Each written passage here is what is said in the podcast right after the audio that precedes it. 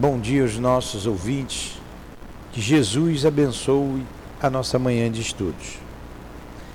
Deve-se observar, vamos ler o Evangelho, capítulo vinte e três, Estranha Moral, e darmos continuidade ao estudo do Livro dos Médiuns.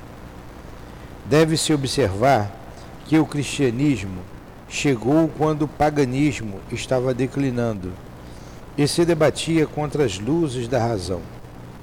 Ainda era praticado por simples respeito aos costumes, mas a crença havia desaparecido. Só o interesse pessoal o sustentava. Ora, o interesse é persistente e nunca cede à evidência. E quando mais claros e objetivos são os raciocínios que a ele se opõem, demonstrando de forma incisiva o seu erro, mais ele se estimula. Ele sabe bem que está errado, mas isso pouco lhe importa, porque a verdadeira fé não existe em sua alma. O que ele mais receia é a luz que abre os olhos dos cegos. O erro lhe é proveitoso e por isso a ele se apega e o defende. Então, meus amigos, o esclarecimento nos liberta.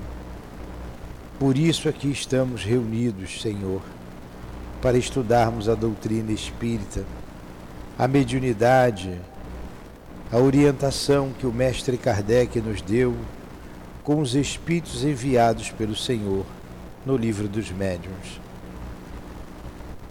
Rogamos que o patrono deste estudo, nosso irmão Ernesto Bozzano, nos ajude na compreensão desses estudos, destes estudos.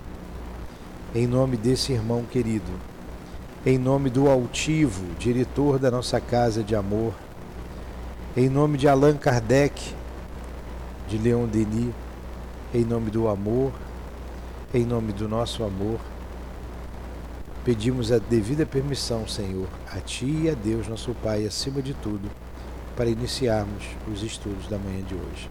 Que assim seja.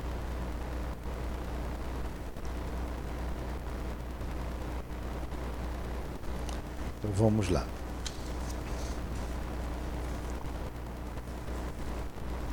É, nós paramos na aula passada no item duzentos e quarenta e dois, não foi? Hum? Na duzentos e trinta e nove? Não, nós vimos Vimos a duzentos e trinta e nove, falamos da fascinação, falamos da subjugação, que ela pode ser moral, que ela pode ser corporal. E agora a gente entra na duzentos e quarenta e dois, ó. A obsessão, Livro dos Médiuns, item duzentos e quarenta e dois. A obsessão, como já dissemos, é um dos maiores enganos da mediunidade. Nós vimos que a obsessão só pode ela é exercida por um espírito mau. Sempre um espírito mau, porque sempre me pergunta isso.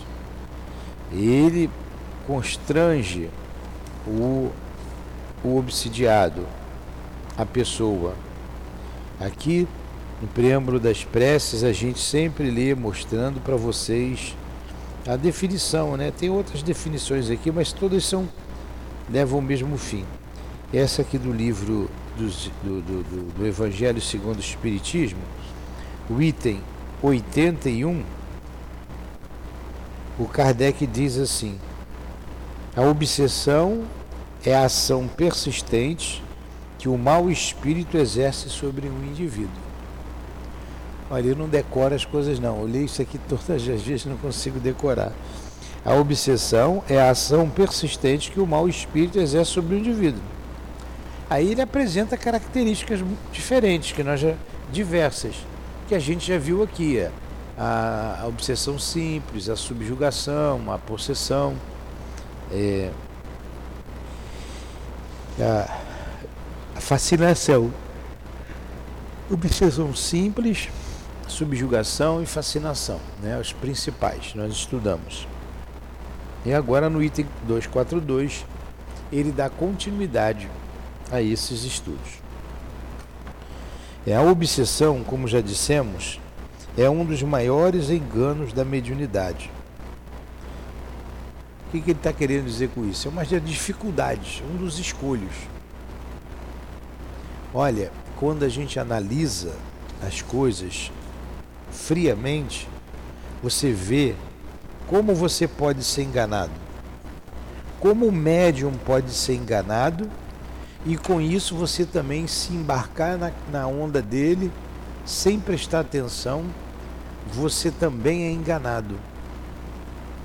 Ele não quer te enganar, não, também não tem nenhum espírito querendo enganá-lo, mas se ele não estiver bem, ele estiver obsediado, mas dentro de um centro espírita, ele tumultuado, ele pode se enganar e você embarcar na, na canoa dele. Tem que prestar muita atenção, muita atenção.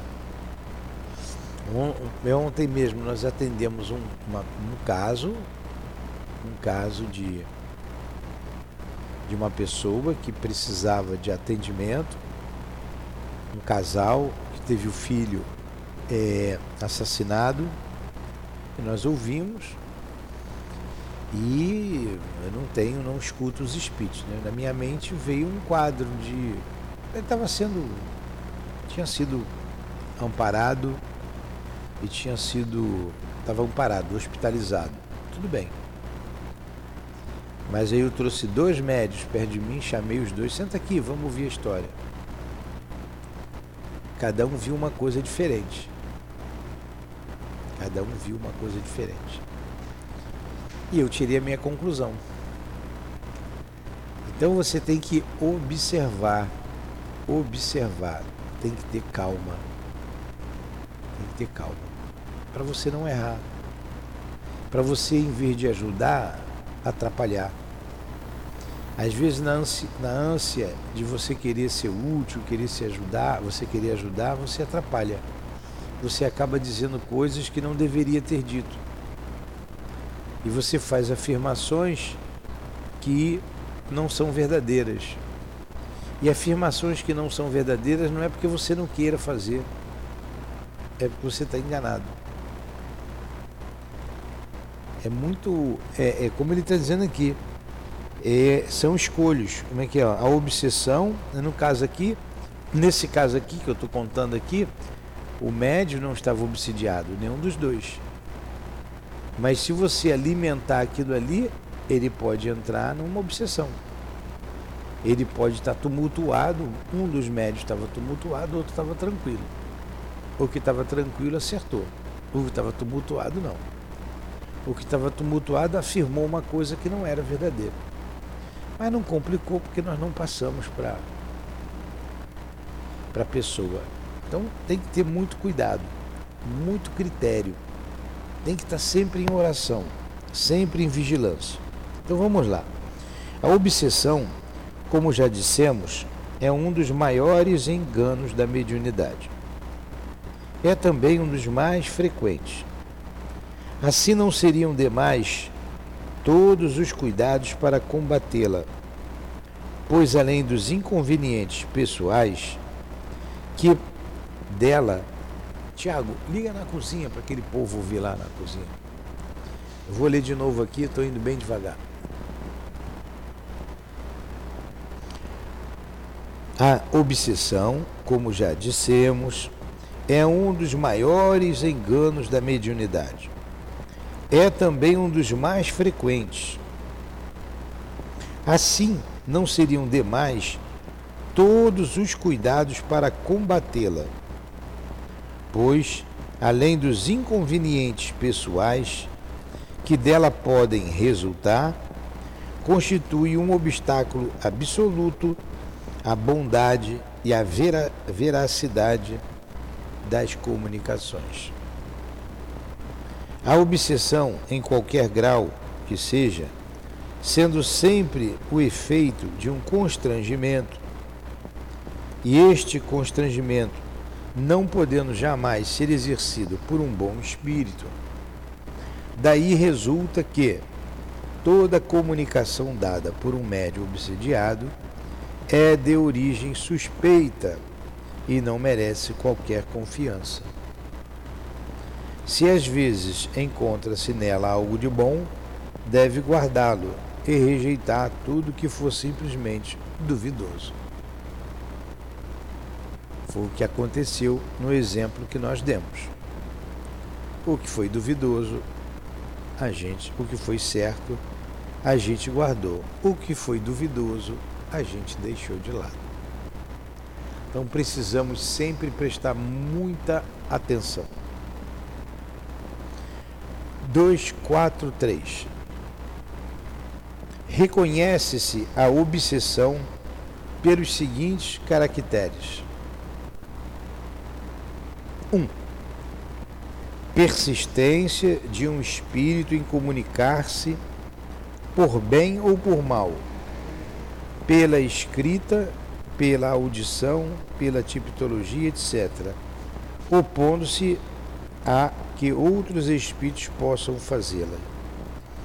É o que a gente vê aqui quando vem pessoas que o espírito a constrange, constrange a pessoa, obrigado, ela não consegue se livrar daquela situação incomodativa. Aí se caracteriza ali uma obsessão simples, porque o obsidiado sabe do que está acontecendo com ele, ele não consegue se livrar e ele vem pedir ajuda. Então é um espírito persistente, persistentemente querendo dominar o médium, né? Falar através dele e dominá-lo.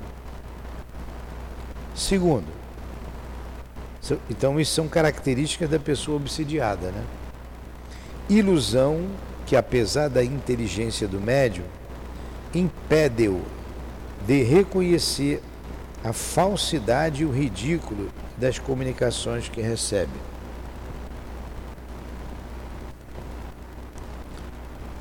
Então essa daí já é a fascinação, processo de fascinação. Ilusão, apesar da inteligência do médium, impede-o de reconhecer a falsidade e o ridículo das comunicações que recebe.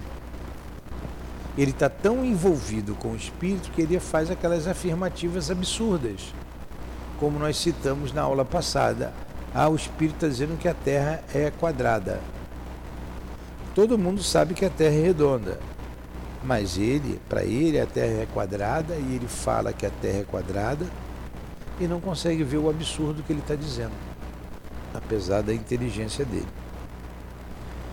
Terceiro, crença na infalibilidade e na identidade absoluta dos espíritos que se comunicam e que, sob nomes respeitáveis e venerados, dizem coisas falsas ou absurdas. Ah, mas é o doutor Bezerra que está dizendo. Espera aí, isso aí que ele está dizendo está à altura do doutor Bezerra, da moralidade, da intelectualidade dele? Mas eu estou vendo. Mas será que você está vendo mesmo? Ou é um falso espírito que está te iludindo?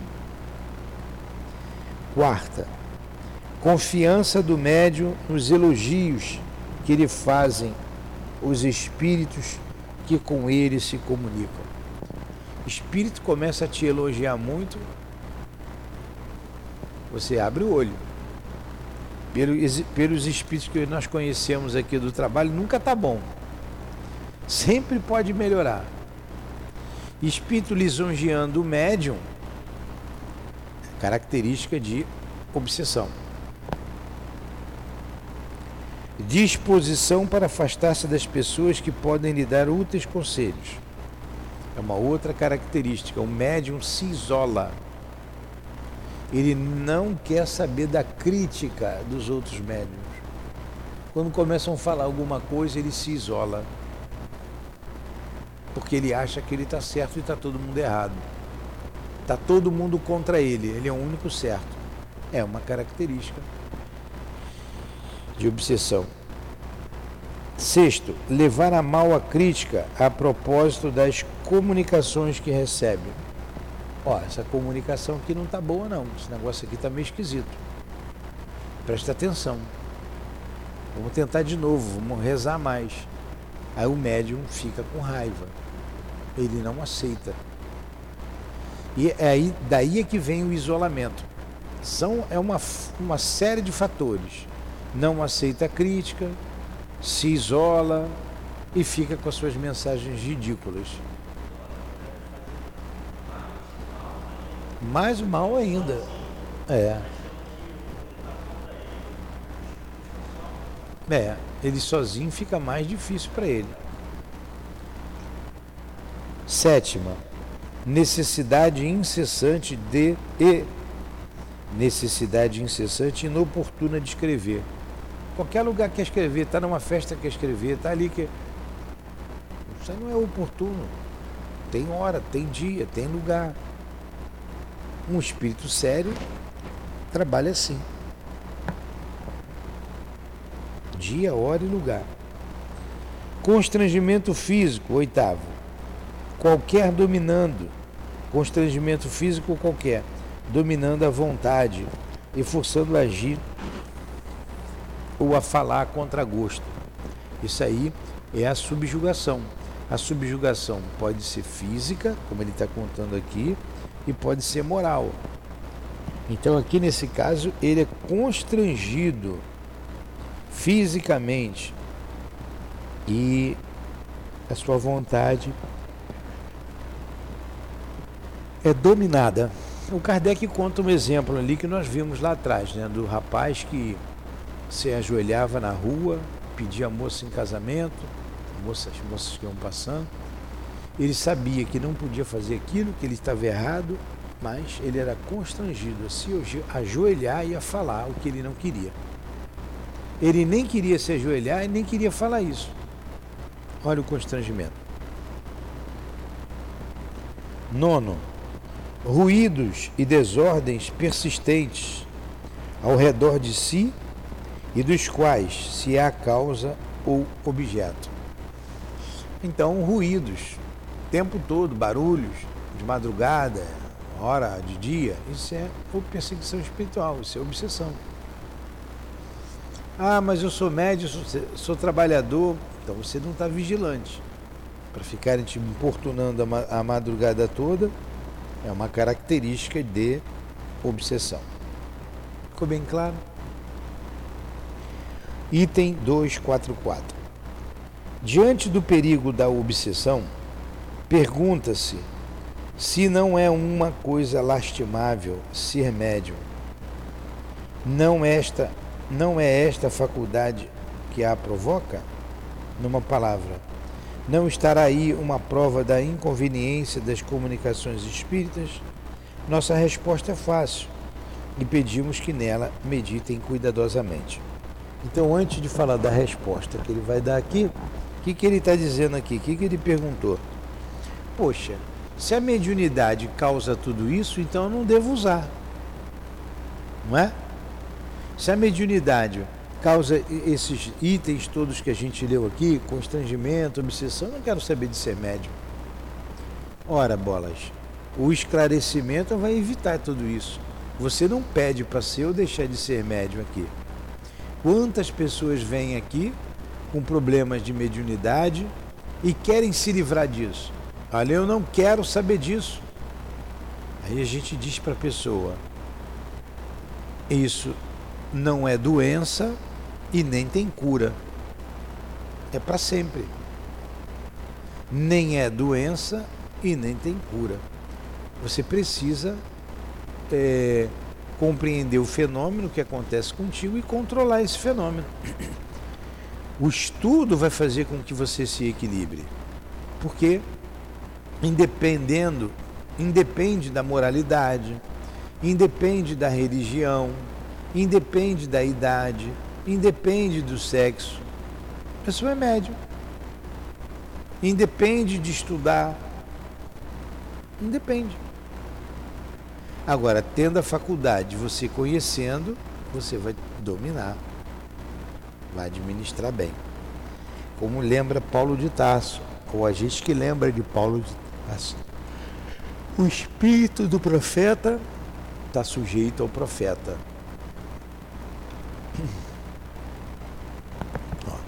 Não foram os médiuns, nem os espíritas que criaram os espíritos. Olha só, que raciocínio lógico, né? Claro. Não foram os médiuns, nem os espíritos que criaram os espíritos. Espírito sempre existiu, médium sempre existiu, desde que o mundo é mundo. Mas sim os espíritos que fizeram que houvessem espíritas e médiuns. Não sendo os espíritos senão as almas dos homens, há, portanto, espíritos desde quando há homens, que a gente falou, né? Desde que o mundo é mundo. E por conseguinte, eles exercem desde todos os tempos sua influência salutar ou perniciosa sobre a humanidade. Sempre aconteceu, desde o homem da caverna.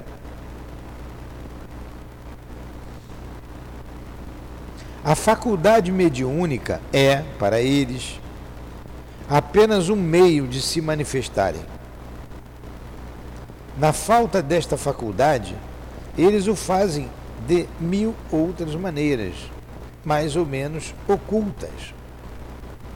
Aí a gente lembra que os espíritos influenciam em nossas vidas de maneira oculta também, através da intuição, da inspiração. Por isso o Kardec afirma que todos nós somos médiuns.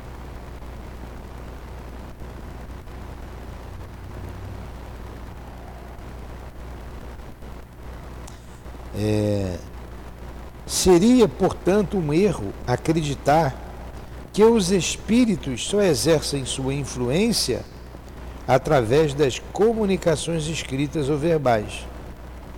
Esta influência é de todos os instantes, e aqueles que não se ocupam com os espíritos ou até não creem neles, a ela estão expostos como os outros, e até mais do que os outros, porque não tem contrapeso. A mediunidade para o espírito, um meio de se fazer, a mediunidade é, para o espírito, um meio de se fazer conhecido.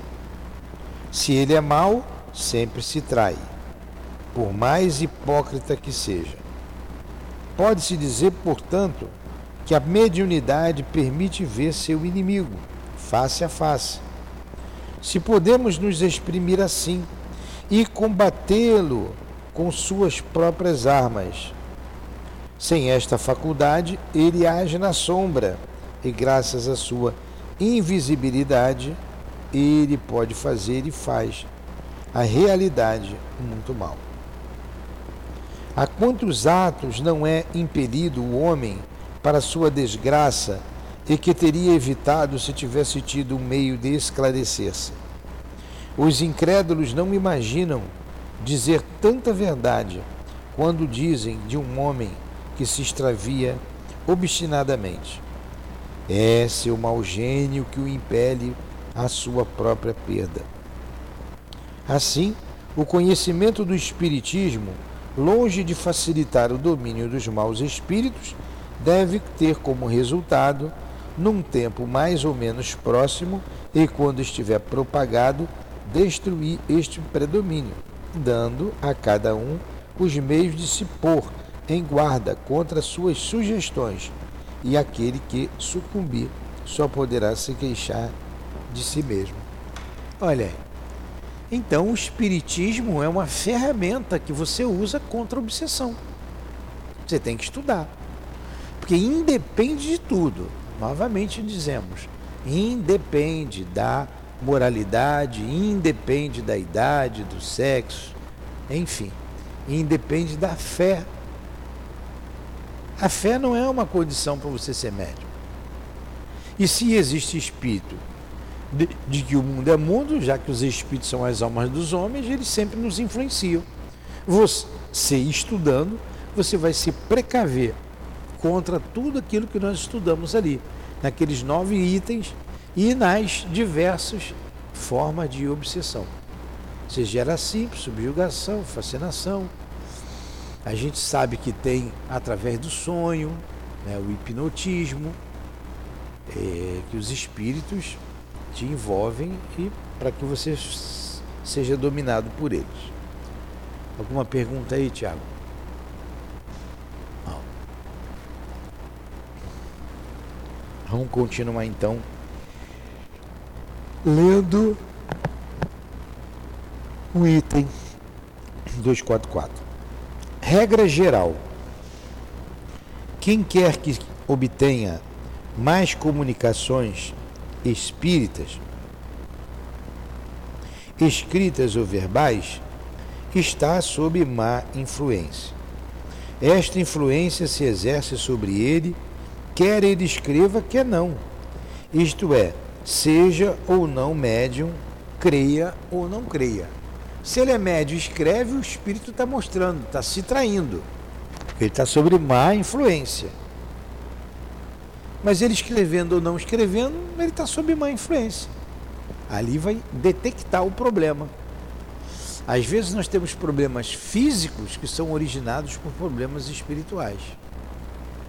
Então o conhecimento é fundamental.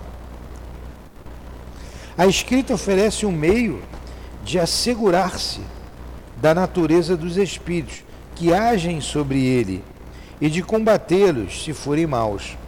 O que se faz com maior êxito ainda, o que se faz com maior êxito ainda, quando se chega a conhecer o motivo que os leva a agir.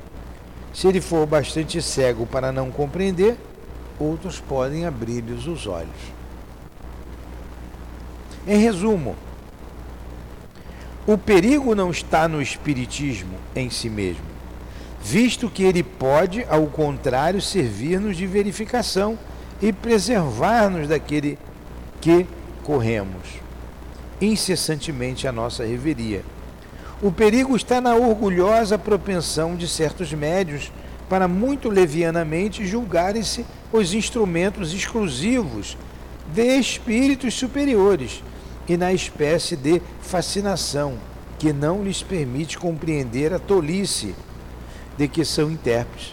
E aí que está o perigo, é a vaidade. O médium, o médium achar que está somente sob a influência de espíritos superiores. E não é assim. E o espiritismo é uma ferramenta contra isso. É contra isso. Eu estava aqui, me veio na cabeça.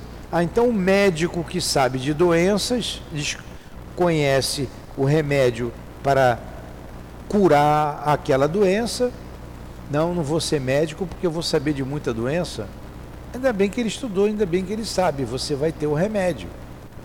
É a mesma coisa a doutrina espírita. Vamos estudar, que você vai ter o antídoto contra a obsessão, contra dores físicas, principalmente morais. É... Mesmo aqueles que não são médiuns podem deixar de apanhar, podem deixar-se apanhar. Façamos uma comparação.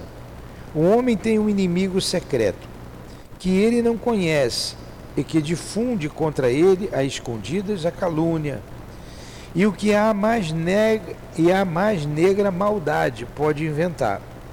Ele vê sua fortuna per, se perder, seus amigos afastarem-se, sua felicidade íntima perturbada. Não podendo descobrir a mão que golpeia, ele não pode se defender, sucumbe. Mas um dia esse inimigo secreto lhe escreve, e apesar da sua astúcia, ele se trai. Eis então descoberto seu inimigo. Ele pode desmascará-lo e reerguer-se. Aí está o papel dos maus espíritos, que o espiritismo nos proporciona a possibilidade de conhecer e desmascarar. É, olha como é que Kardec é simples, didático, lógico, né? Ele vai de uma coisa fácil para uma coisa, para você entender uma coisa difícil.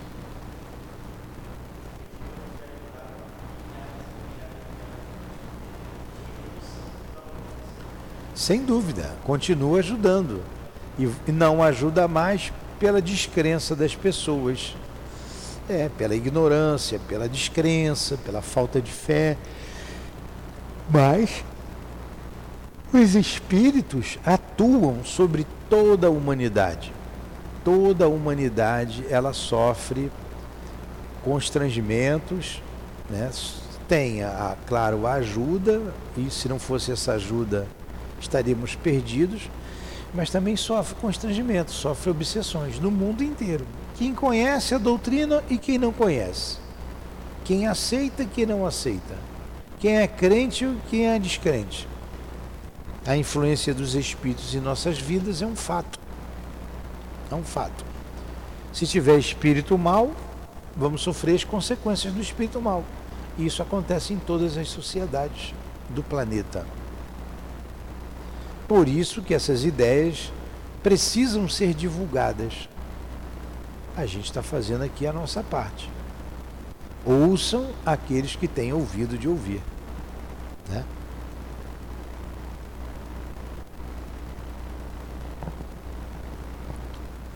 dois, quatro, cinco. Os motivos da obsessão variam conforme o caráter do espírito. É algumas vezes uma vingança que ele exerce sobre um indivíduo e quem teve do que se queixar durante sua vida ou de uma outra existência. Frequentemente também ele não tem outra razão senão o desejo de fazer o mal. Como sofre, quer fazer os outros sofrerem. Ele encontra uma espécie de prazer em atormentá-los, em aborrecê-los. Assim, a impaciência que se demonstra com isso mais o atiça, porque esse é seu objetivo. Enquanto que pela paciência cansam-no.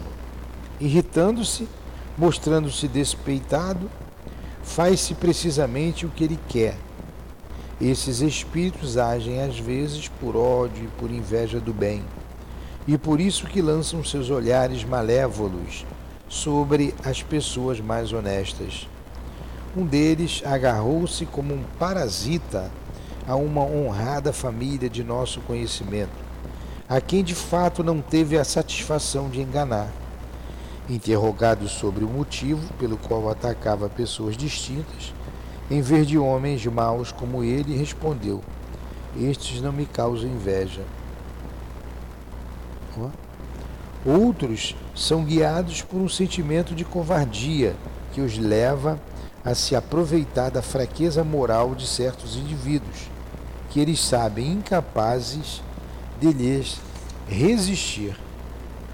Um desses últimos, que subjugava um rapaz de inteligência bem limitada, interrogado sobre o motivo dessa escolha, desta escolha, respondeu-nos: tenho uma necessidade muito grande de atormentar alguém. Uma pessoa razoável me repeliria. Ligo-me a um idiota que nenhuma força me opõe. Agora você vê o prazer do espírito, é só atormentar os outros. É um doido, não é? É um espírito maluco, doente mental. É, quero atormentar alguém, eu quero usar alguém. Aí, peguei esse aí que já é meio... tem dificuldade, né? Agora você vê. Então, tem de tudo, não tem gente assim, não tem gente que quer ter escravo. Tem gente que quer ter empregado e faz do empregado um escravo, porque tem que ter alguém sob o seu jugo. É do espírito. Então, tem aqueles que perseguem por ódio, tem aqueles que perseguem por amor, tem aqueles que perseguem pelas paixões, como, por exemplo, as bebidas, o sexo. Tem vários tipos de perseguição. A Dona Ivone fala isso muito bem lá no drama da Obsessão. Ela vai descrevendo. Agora você vê perseguição por amor. Como é que pode? Uma coisa que a gente estudou aqui, né? Quinta-feira. Não, ele quer fazer o mal. Ele quer fazer o mal, ele até mata. Tem perseguição de encarnado para encarnado, de encarnado para desencarnado, de desencarnado para encarnado. Então a pessoa ama e com ciúmes mata. Agora, como que você vai matar uma pessoa que você ama? Pois é, mas não tem aí a beça? Tem a beça. Tem muito. É, espíritos que perseguem, que querem renascer e sofreram aborto. É um leque imenso de perseguição, de motivos é, para que se persigam. Você vê na prostituição, quantos espíritos não estão ali envolvidos? Nas drogas, e por aí vai. Falando dos espíritos maus, doentes. Agora, os espíritos bons agem, e agem muito, para nos ajudar. Agem e agem muito. Vamos lá. duzentos e quarenta e oito, para a gente terminar aqui na duzentos e quarenta e oito. Hã? Ah, duzentos e quarenta e seis. Eu ia parar na duzentos e quarenta e seis.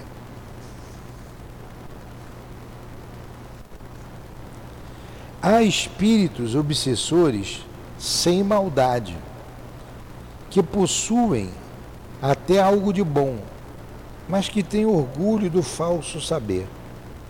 Possuem suas ideias, seus sistemas, suas ciências, seus sistemas sobre as ciências. São os pseudo-sábios, né? Sobre a economia social, moral, a religião, filosofia. Querem fazer prevalecer a opinião deles. Procuram para este feito médiuns bastante crédulos para aceitá-los de olhos fechados. E que eles fascinam para impedi-los de discernir o verdadeiro do falso. São os mais perigosos. Olha, a gente teve aqui uma orientação que a gente leu na reunião pública, então ela foi para o público, para a gente aprender a discernir a verdade da mentira, o verdadeiro do falso. Aí estão querendo colocar aí, ó, lançando os livros aí, ah, o Kardec foi é, racista, atualizar a linguagem. Que negócio é esse de atualizar a linguagem? Kardec continua atual, Jesus continua atual.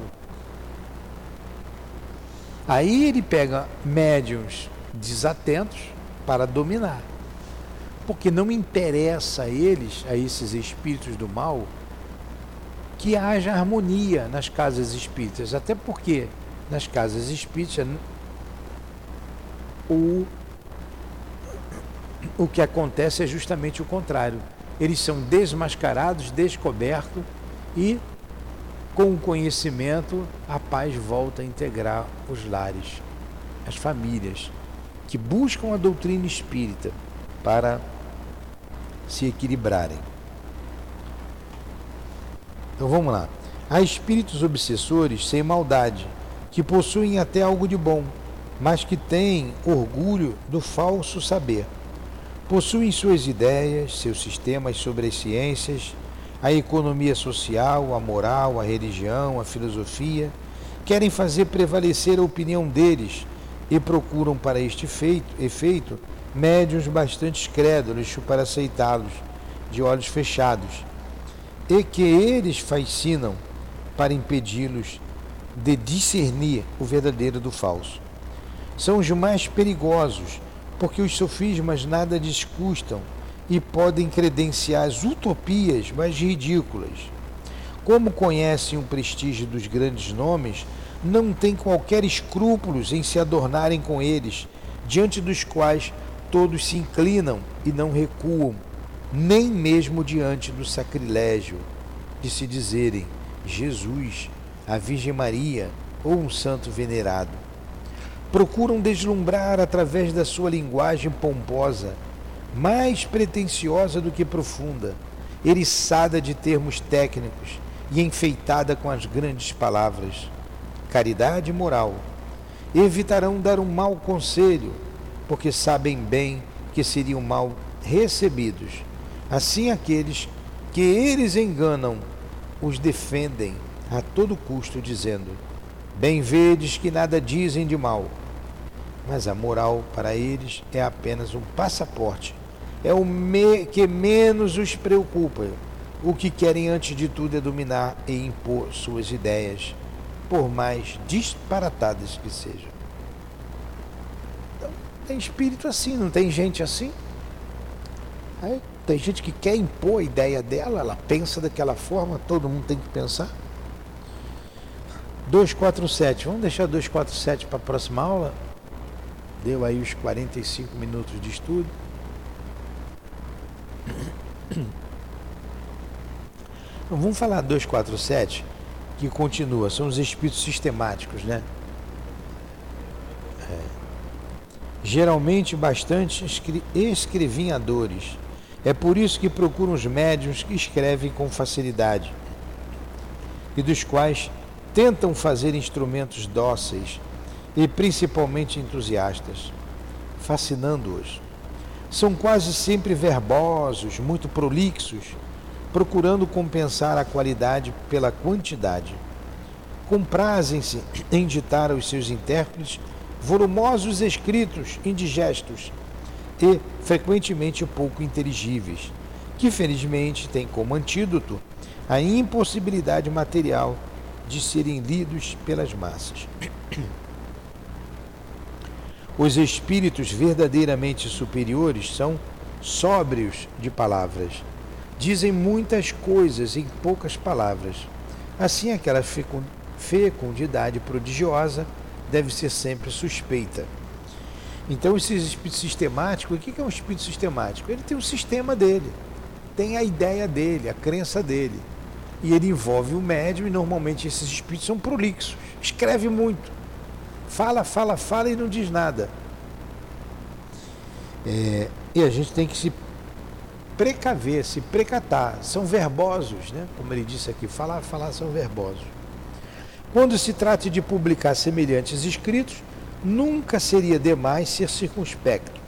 As utopias e as excentricidades que neles abundam, muitas vezes, e que chocam o bom senso, produzem uma impressão muito lamentável nas pessoas novatas, dando-lhes uma ideia falsa do espiritismo, sem contar que são armas de que seus inimigos se servem para fazê-lo cair no ridículo. Entre essas publicações há aquelas que, sem serem mais e sem provirem de uma obsessão, podem ser consideradas como imprudentes, intempestivas ou desastradas. Então tá aí, temos que ter cuidado, muito cuidado. Vamos, vamos terminar aqui com a cento e noventa e dois, com a duzentos e quarenta e oito, que aí a gente termina esse... Não, vamos parar aqui, na duzentos e quarenta e oito, já deu a hora. É quarenta e oito e a quarenta e nove, é, não falta muito ainda. Semana que vem a gente continua. Tudo sobre obsessão, né?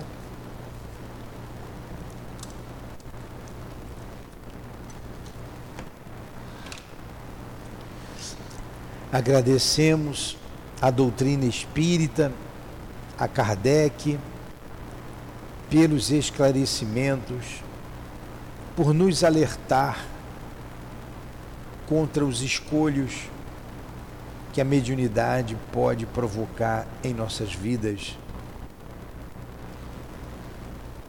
atrapalhando o nosso caminhar,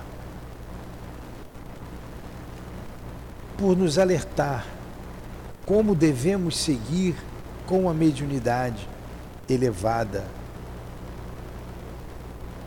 a mediunidade produtiva, positiva, a mediunidade com Jesus. Muito obrigado. Que Deus abençoe a todos esses espíritos codificadores. Que Deus abençoe a Allan Kardec. Aos espíritos guias da nossa casa que nos propiciam esse, esses momentos de enlevo. Obrigado, Baltivo. Em nome do nosso irmão Baltivo, diretor da nossa casa. Dos espíritos guias que dirigem a nossa casa de amor, junto com o altivo, em nome do amor, do nosso amor, Gordinha, em nome de Leon Denis, de Allan Kardec, em teu nome, Senhor, mas acima de tudo, em nome do amor de Deus, nosso Pai, em que damos por encerrados os estudos em torno do Livro dos Médiuns da manhã de hoje. Que assim seja. Graças a Deus.